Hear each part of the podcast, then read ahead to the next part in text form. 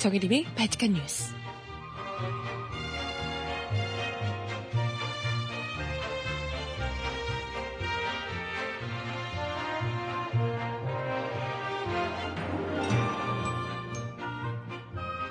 여러분 안녕하세요. 발칙한 뉴스 정혜림입니다. 대한민국 엄마 부대 봉사단이라는 단체가 있습니다. 여기저기 뭐 많이 악명 높은 단체죠. 어, 세월호 참사 당시 유족들에게도 이제 그만하라 라고 목소리를 높이기도 했고 김재동 씨에게 김재동 씨를 퇴출시키라는 시위를 방송사 앞에서 하기도 했습니다. 그랬던 소위 엄마 부대가 이번에는 위안부 할머니들에게 일본의 사과를 받았으니 이제 그만 남은 여생 마음 편히 지내시라 라는 시위를 벌여 네티즌들의 공분을 사고 있습니다. 아무리 정치적인 이해관계 혹은 돈이 달려있는 문제라고 하더라도요. 최소한의 인간에 대한 예의 정도는 지켜줘야 할 텐데요. 다른 것보다도 엄마라는 그 숭고한 이름을 이런 단체 이름 앞에 붙인다는 것 자체가 너무나도 참을 수 없이 분노스럽습니다. 같은 여성이고 같은 엄마의 위치에 있는 이런 사람들이 어떻게 위안부 피해 할머니들에게 이런 이야기를 할 수 있을까요? 정말 일본에게 사과를 받은 게 맞긴 한지 묻고 싶습니다. 음악 듣고 와서 이야기 함께 나눠볼게요. 김현우가 부르는 만약에 말야 듣습니다. 신청곡 있으신 분 주세요. 만약에 말야 우리 조금 어렸었다면 지금 어땠었을까 네, 오프닝에서 드렸던 이야기인데요. 어제 저도 이 기사를 접하고 너무 화가 나가지고요. 페이스북에 바로 기사를 공유해가지고 분노 어린 글을 적기도 했었는데요. 아마 많은 분들이 같은 생각이셨을 것 같습니다. 보수단체라고, 보수? 네, 보수단체라고 하는 엄마부대 봉사단이라는 이들이 무려 위안부 피해자 할머니들에게 사과 이제 받았으니까 그만해라. 이런 류의 시위를 벌여서 국민들의 분노를 사고 있습니다. 사실 위안부 문제, 위안부 그 합의, 한일 합의와 관련해서 얼마나 많은 국민들이 지금 매국적 협상이다. 라고 이야기를 하며 비난을 하고 있는지 다들 아실 겁니다. 근데, 아, 참, 엄마 부대에서, 아니, 또 왜 엄마 부대야, 하필. 여튼, 어, 그것도 정부를 향해서도 아니고, 뭐, 뭐, 어디, 일본을 향해서 지금 비난을 해도 모자랄 판에, 위안부 피해 할머니들에게 이제 그만해라. 라고 이야기를 하고 있습니다. 아니, 근데 상식적으로 우리가 생각을 해보자고요. 다른 문제도 아니고, 이게 지금 이 사람들이 얘기하는 게 누구의 이익을 대변하기 위함입니까? 이런 시위가. 어떤 이익을 대변하기 위해서 시위를 하는 거잖아요, 보통. 어떤 이익이든 어떤 이해관계든 자신들을 주장하는 목소리가 무언가를 누구를 보호하기 위해서든 이런 게 있는 거잖아요. 도대체 이 사람들이 누구를 보호하고 싶어 하는 것인지 누구의 엄마이길래 이런 얘기를 하는 건지 묻지 않을 수가 없습니다. 진짜 이 피켓 들고 나오셨는데요. 기가 막혀요. 이제 아베의 사과를 받았으니까 남은 여생 마음 편히 지내시라. 뭐 이런 피켓을 들고 시위를 하셨더라고요. 아베 시위를 받았어요? 아베 시위 언제 했어요, 아베가? 아니, 아베의 사과가 있었습니까? 언제 사과를 했나요? 할머니들은 사과를 받은 적 없습니다. 직접 와서 아베가 사과를 하길, 하길 했습니까? 뭘 했나요? 뭐 전화로 혹은 대독? 사과 같지 않은 그 사과? 정부의 책임은 전혀 없고 안타깝다. 안타깝다는요. 제 3의 다른 사람들이 안타깝고 미 안쓰럽다. 안타깝게 생각한다. 유감이다. 얘기를 할 수 있는 겁니다. 정부의 책임을 인정하면서 사과를 해야 그게 진짜 사과죠. 그잖아요. 언제 사과를 했다고 사과? 뭐래? 사과를 한 적이 없는데. 언제 받았다는 겁니까? 이 사람들이 정말 얘기하는 진짜 어, 사과 글쎄 사과를 받았으니 이제 편히 쉬시라 라는 이야기가 도대체 무엇을 보호하기 위함인지 누구의 이, 이해를 대변하기 위함인지 묻지 않을 수가 없습니다. 뭐 그 외에도요. 어르신들 이제 후손들이 부강한 나라를 만들도록 도와야 하지 않겠습니까? 이제 고통을 내려놓으시고 나라 발전에 힘을 모아주세요. 이런 류의 글을. 아, 아베 사과를 받은 셈 치면 나라가 부강해집니까? 어떻게요? 뭘 일본이 해줘요? 일본에서 10억엔을 무슨 그 자금, 경제자금으로 주는 것도 아니고, 경제자금인 것도 웃기지만, 10억엔 가지고, 10억엔을 받아서 경제를 어떻게 부강하게 만들 건데요? 이게 지금 과거사 문제, 그것도 이때까지 있었던 문제 다 덮고 넘어가자라고 이야기하는 게 도대체 경제랑 무슨 상관인지 이해할 수가 없습니다. 이 사람들이 경제를 알기나 하는지. 하, 우리 국민들이 나서서 이건 진짜 도저히 용납하지 못한다. 아니, 가해자가 사과를 제대로 자기 잘, 사과뿐만이 아니고요. 자기 잘못을 인정하질 않았어요. 제가 잘못했습니다. 용서를 빕니다. 라고 이야기를 한 적이 없어요. 근데, 야, 이거 먹고 떨어져. 돈 몇 푼 던져주면, 하, 돈 받았으니까 이제 용서합시다. 이런 이야기를 지금 하고 있어요. 이게 어떻게 더 강한 대한민국, 더 발전되는 대한민국을 위해서 이게 어떻게 상식적으로 납득이 되는 얘기입니까? 이런 대한민국을 우리 아이들에게 물려줄 수 있어요? 저는 수치스러워서라도 절대 우리 아이들에게 물려줄 수 없습니다. 가해자가 적어도 진정성 있게 찾아와서 무릎 꿇고 사죄라도 해야 머리 조아리며 사죄라도 해야 눈물 흘리며 저희의 책임입니다. 진심으로 피해자들께 사죄합니다. 라고 인정을 해야 그때 용서를 하는 거죠. 아니 당사자가 인정도 안 하고 사과도 안 하는데 무슨 용서를 해주고 말고가 있어요. 하, 이런 얘기 많이 하시더라고요, 다들. 당신 딸이면 그렇겠냐? 엄마라고 하시는데, 엄마 부대라면서요. 당신 딸이 어디 파렴치한에게 끌려가서 정말 한두 번이 아니라 수년간 끔찍한 성고문을 당하며 성폭행을 당하며 그 어리고 꽃다운 10대 13세, 14세 이런 소녀들이 그렇게 짓밟혀서 간신히 살아남아 고국에 돌아왔는데 고국이라는 이 나라에서는 이 사람들 야, 돈 얼마 받았으니까 대충 넘어가. 이런 이야기를 한다니. 당신이 부모면, 당신 딸이 만약에 그렇다면 그렇게 상처 입고 돌아온 아이에게 우리 보상금 받았으니까 이제 그만하자 이야기를 할 수 있을까요? 내 딸이면요. 엄마라면 그렇게 합니까? 진짜 엄마면요. 이건 뭐, 그 가해자를 잡아 죽여도 시원찮죠.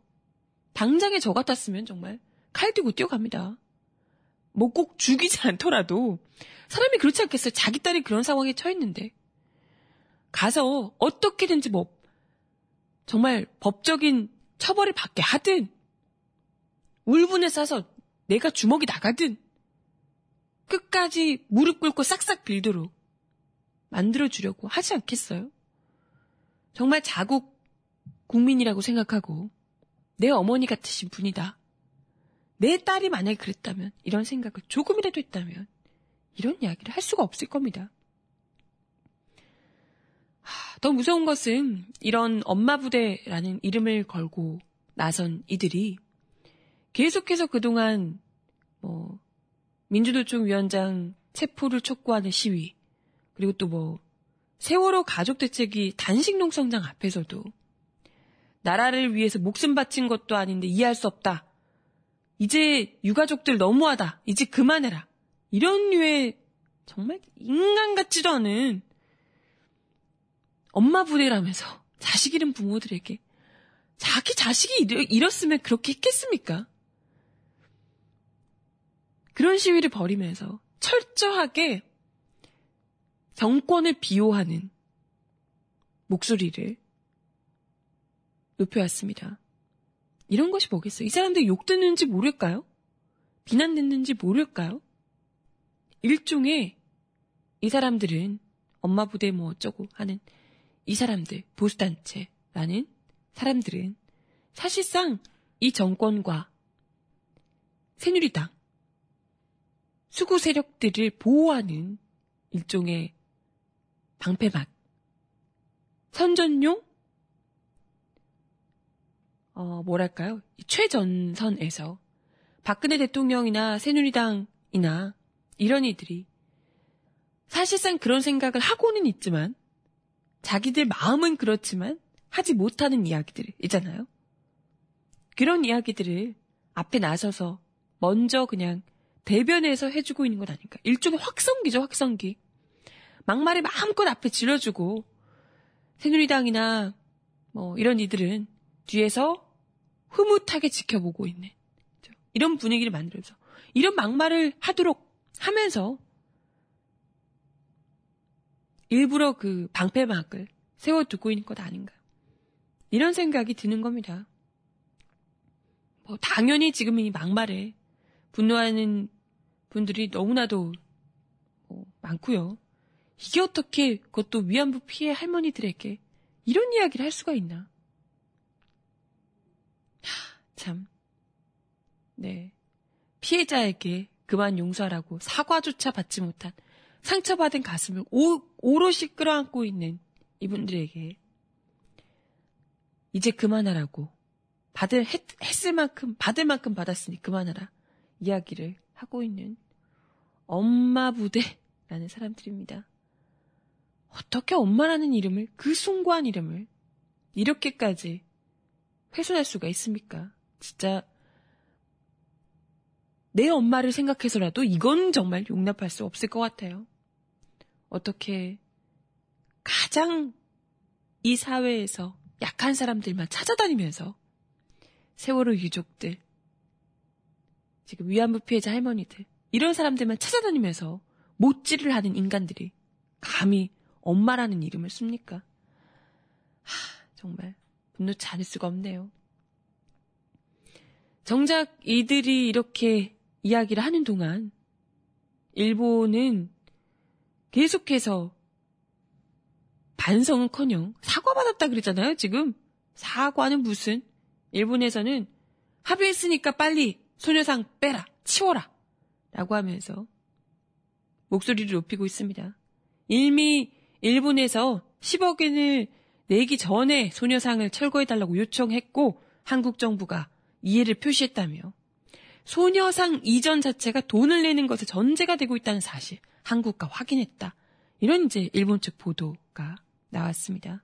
그러니까 돈을 받고 소녀상 이전을 해주겠다라고 합의를 했다는 겁니다. 진짜예요? 한국 정부에서는 그럼에도 불구하고 정말 아니라면 그런 게 아니라면 우리가 언제 그랬냐? 합의는 끝이다! 라고 버럭할 만도 한데 우리 정부에서는 합의의 원만한 이행을 위해서는 오해를 유발할 수 있는 일본 측의 언행이 더 이상 있어서는 안 된다. 라고 굉장히 소극적이고 원론적인 이야기를 하고 있습니다. 어, 합의를 할 테니까 더 이상 국내 여론을 자극하지 마라. 이런 류의 이야기 모양입니다. 정말 이놈의 정부가 10억은 받고 소녀상이고 위안부 할머니들이고 피해 할머니들이고 다 치워주겠다고 약속을 하긴 한 모양이에요. 응? 어쩜 가해자인 일본 정부가 이렇게까지 떵떵거리면서 큰 소리를 치고 윽박을 질러대고 있는데 피해자라는 한국 정부가 자국 국민을 보호할 생각조차 하지 않고 소극적인 태도로 끝까지 내내거리면서 굽실굽실거리면서 시키는 대로 코깬 듯이 콧두레라도 한 듯이 질질 끌려가고 있는지 모르겠습니다. 이러다가 정말 위안부 피해자 할머니들 뿐만이 아니라 대한민국의 역사 자체가 통째로 사라져버릴지도 모르겠다. 이런 생각을 합니다. 이거 뭐 우리 정부뿐만이 아니고요. 우리나라뿐만이 아니고요. 유엔에서도 그렇고 전쟁 범죄라는 것에 끔찍한 잔악한 그 실상을 엄중하게 경고를 했습니다. 이건 분명한 범죄라고요. 조직적인 국가 범죄이고 끔찍한 성학대라는 것을 분명히 하고 있는데요. 그럼에도 불구하고 오히려 자국의 피해자들에게 엉뚱한 윽박을 질러대며 정작 윽박을 질러야 하는 일본에는 한마디 말도 하지 못하면서 그저 약한 자국민들, 그것도 피해자들에게 이제 그만하자. 아무것도 한 것 없으면서 이제 그만하자. 라고 얘기를 하는 이 정부. 정말 이해할 수도 받아들일 수도 없습니다. 여러분들 어떠신지요? 어휴, 네. 속이 터지네요. 음악 하나 더 듣고 와서 이야기 이어가 보겠습니다. 게리와 개코가 함께 부른 또 하루. 나 홀로 외로워진 밤에 모든 게 버거워진 밤에 I love you I need you you you you you you 네가 필요해 나 홀로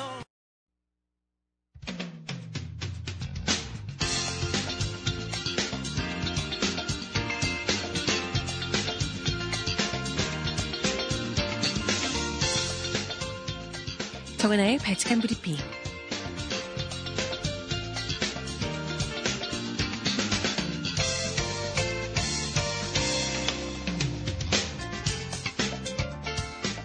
번째 소식입니다.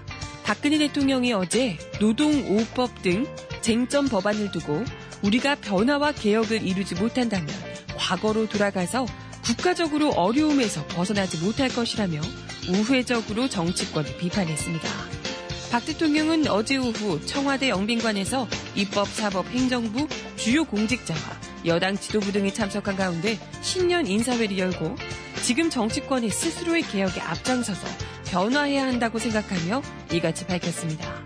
이어 정치가 국민을 위한 일에 앞장서야 하고 국민의 민생에 모든 것을 걸어줘야 한다며 새 국민의 삶을 돌보는 참된 정치를 실천에 옮겨서 국민의 사랑과 신뢰를 회복하길 기대하고 국민들은 부패 척결과 비정상의 정치화 작업을 일관되게 추진해서 기본이 바로 선 사회를 만들어가는데 앞장서 주시길 바란다고 말했습니다.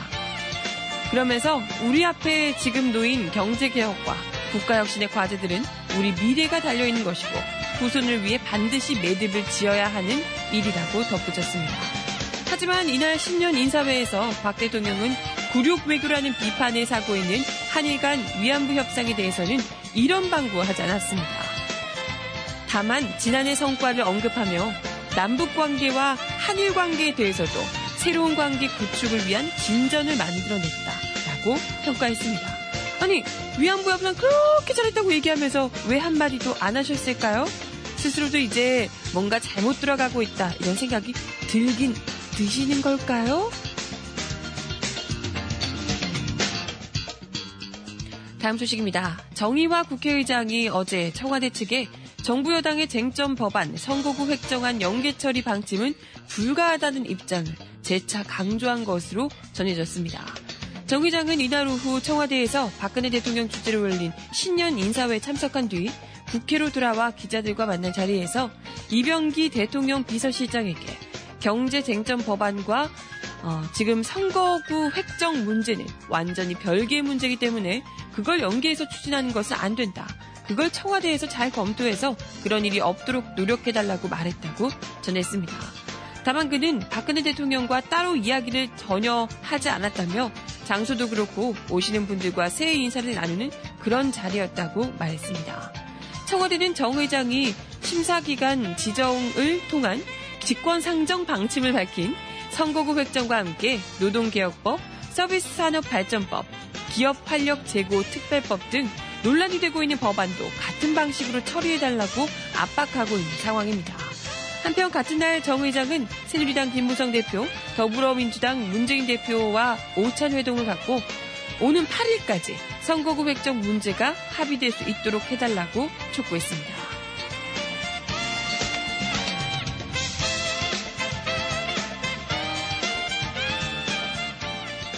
마지막 소식입니다. 대학생들이 한일 양국의 위안부 협상 전면 무효를 촉구하며 주한 일본 대사관 평화의 소녀상 앞에서 시민들의 응원 속에 밤샘 농성을 이어가고 있습니다. 지난 1일에는 가수 이승환 씨와 시사인 주진우 기자도 농성장을 찾은 것으로 알려지고 있는데요. 이들은 추위 속에서 농성을 벌이고 있는 학생들을 위해 담요 등을 전달하려 했으나 경찰이 이들의 출입을 막아 항의를 받기도 했다고 하네요. 이승환 씨는 이날 오후 이 같은 소식을 전하며 담요 하나, 피자 한 조각 때문에 여러분들 승진에 지장이 있냐며 그런 조직이라면 더 말할 것 없다라고 질타하기도 했습니다. 그러면서 당연한 것이긴 하지만 신당을 다시 돌려주신 것 감사하다라는 말을 덧붙이기도 했습니다. 태화의 소녀상을 지키기 위한 시민들의 발걸음 계속되고 있는데요. 위안부 문제 관련 활동을 알리는 페이스북 페이지 소녀상을 지켜주세요에는 시민들의 방문 소식이 실시간 업데이트되고 있습니다. 이일 소녀상을 지켜주세요는 소녀상을 지키기 위한 시민분들의 발걸음이 계속되고 있다고 전하며 시민분들에게 소녀상의 의미를 해설해 드리고 응원의 메시지도 받고 있다. 어른분들부터 아이들까지 모두가 소녀상을 지키자고 함께 동참해주고 있다 라고 밝히기도 했습니다.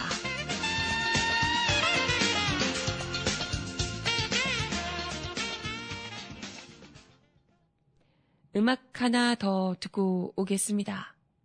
아까 신청곡으로 주신 노래인데요. 미친 거 아니야. 2PM의 노래 듣고 오겠습니다. 아니 미친 거 아니야 금요일 밤이 되니까 12시가 돼도 나잠못 자겠어 난날 부르니까 아니 미친 거 아니야 밤이야 밤이 아니야 길거리부터 클럽에 세상에 모두 여자들이야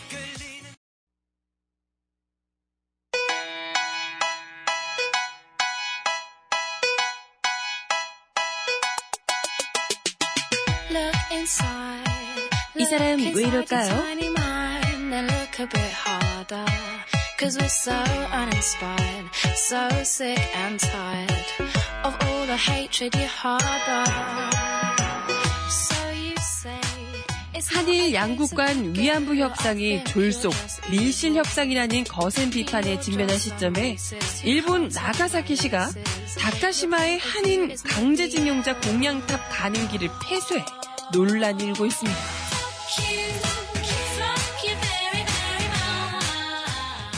한국 홍보 전문가인 서경덕 성신여대 교수는 어제 트위터를 통해 무한도전에서 소개했던 다카시마 공양탑 가는 길을 일본 나가사키시에서 폐쇄했다며 정말 어처구니가 없다라며 격분했습니다.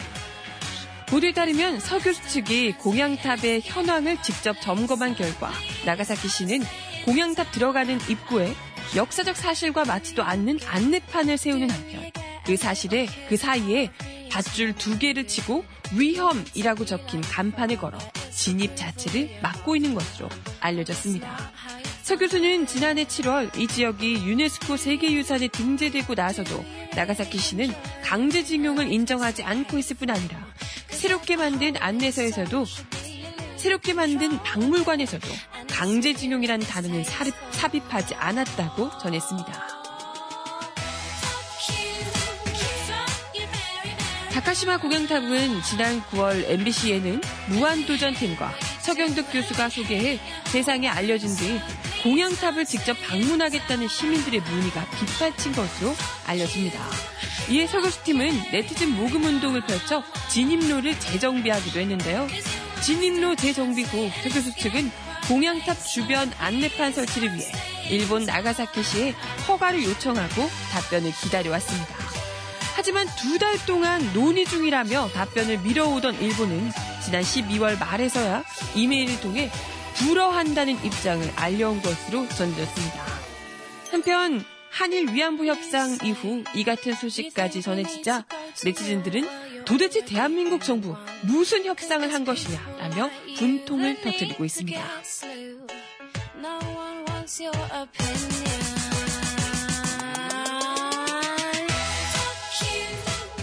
지난 과거사에 대해서 조금도 반성, 뭐 사과의 의지, 조금도 보이지 않고 있는 것이 역력한 일본의 모습을 계속해서 보여주고 있는데요. 그럼에도 불구하고 일본의 사과는 이걸로 다 됐다며 알아서 덮겠다는 우리 정부 한심하기를 말할 수가 없습니다.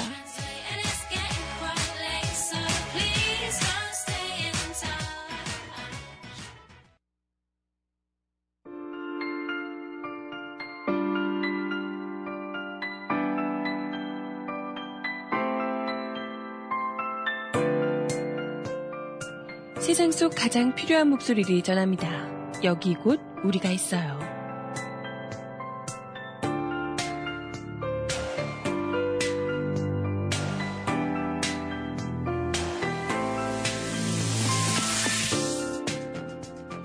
이재명 성남시장이 박근혜 정부가 제동을 건 3대 무상복지 정책을 올해부터 전면 시행하겠다고 밝혔습니다. 이재명 시장은 어제 신년 기자회견에서 복지부의 부당한 불수용 처분과 대통령의 위법한 지방교부세법 시행령에 대해 헌법재판소에 권한쟁의 심판을 청구했지만 그 결과를 기다리기에 너무 시간이 없다며 이같이 밝혔습니다. 성남시는 올해 청년배당과 공공산후 조리 지원 사업, 무상 교복 지원 사업 지원금을 총 예산 194억 원에서 절반 수준인 98억 3,500만 원을 우선 지급하기로 했습니다. 이 시장은 재정 페널티에 대비해 재정 페널티가 있는 2019년까지는 절반을 시행하고 절반은 재판 결과에 따라 페널티에 충당하거나 수혜자에게 지급하며 재정 페널티가 없어지는 2020년부터는 100% 온전히 시행한다고 밝혔습니다. 성남시는 교부금 불교부 단체로, 단체로서 2019년까지만 한시적으로 분권 교부세를 받고 있으며 2016년 교부금은 87억 원입니다. 최악의 경우에도 교부금 삭감은 2019년까지 연 87억 원 정도가 한도이고요. 이는 3대 복지정책 집행 유보금으로 충당하고도 남기 때문에 재정 손실이 없다는 게 성남시의 설명입니다. 성남시는 이미 조리를 만들고 무상 산후조리 지원 56억 원, 무상 교복 지원 25억 원, 청년 배당 113억 등 총 194억 원의 필요 예산을 모두 확보하고 시행만을 남겨두고 있는 상황입니다. 아, 정말 이렇게 능력 있는 이 행정가가 또 있을까 싶습니다. 이런 사람이 정말 제대로 나라 살림을 맡아서 했으면 참 얼마나 좋을까 싶은데요. 하지만 청년배당과 무상교복 사업은 지난해 12월 보건복지부로부터 불수용 통보를 받아서 사회보장위원회 산하 제도조정 전문위원회와 협의를 기다리고 있는 상황입니다. 또 공공산후 조리지원 사업 역시도 보건복지부의 불수용으로 제도조정위원회와 협의를 거쳤으나 다시 불수용 통보를 받았다고요. 일장은 이 같은 결정이 지방정부의 자치권 확보를 위한 선택이라는 것을 분명히 하고 있습니다.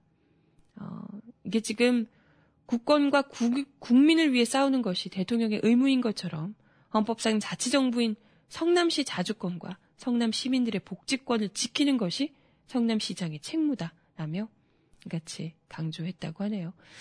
아 멋있죠? 하, 참 성남 시민들 좋겠습니다.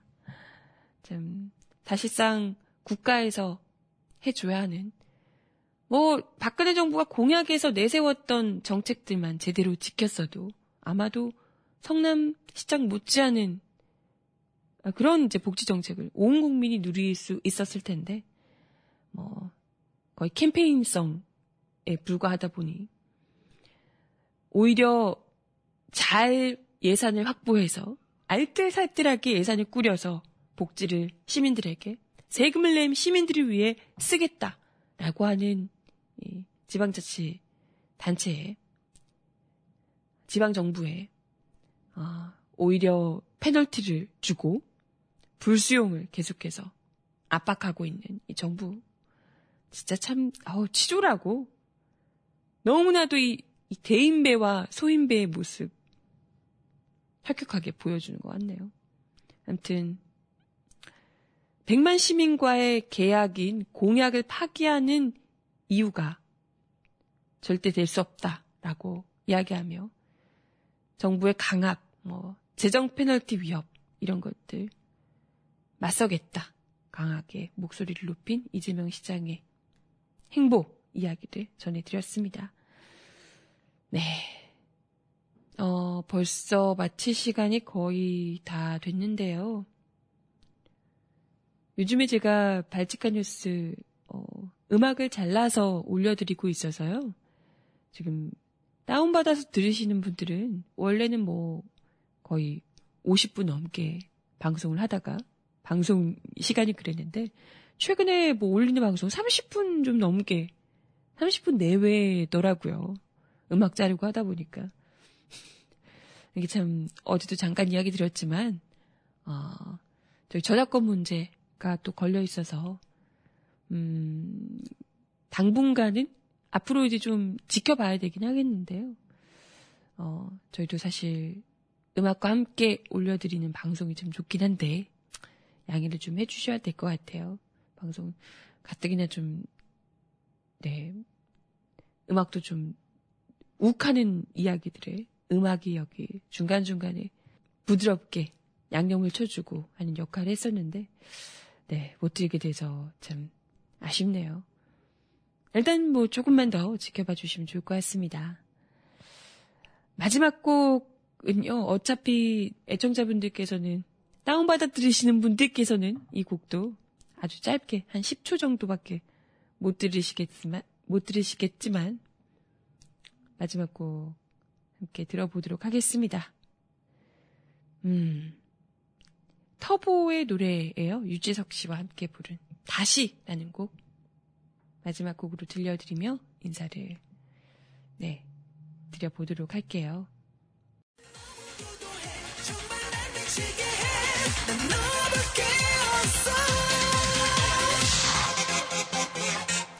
네, 오늘도 발칙한 뉴스 함께 해주셔서 감사합니다. 아, 좋은 하루 보내시고요. 날씨가 추운데 감기 조심하세요. 저는 내일 10시에 다시 오겠습니다. 여러분, 안녕.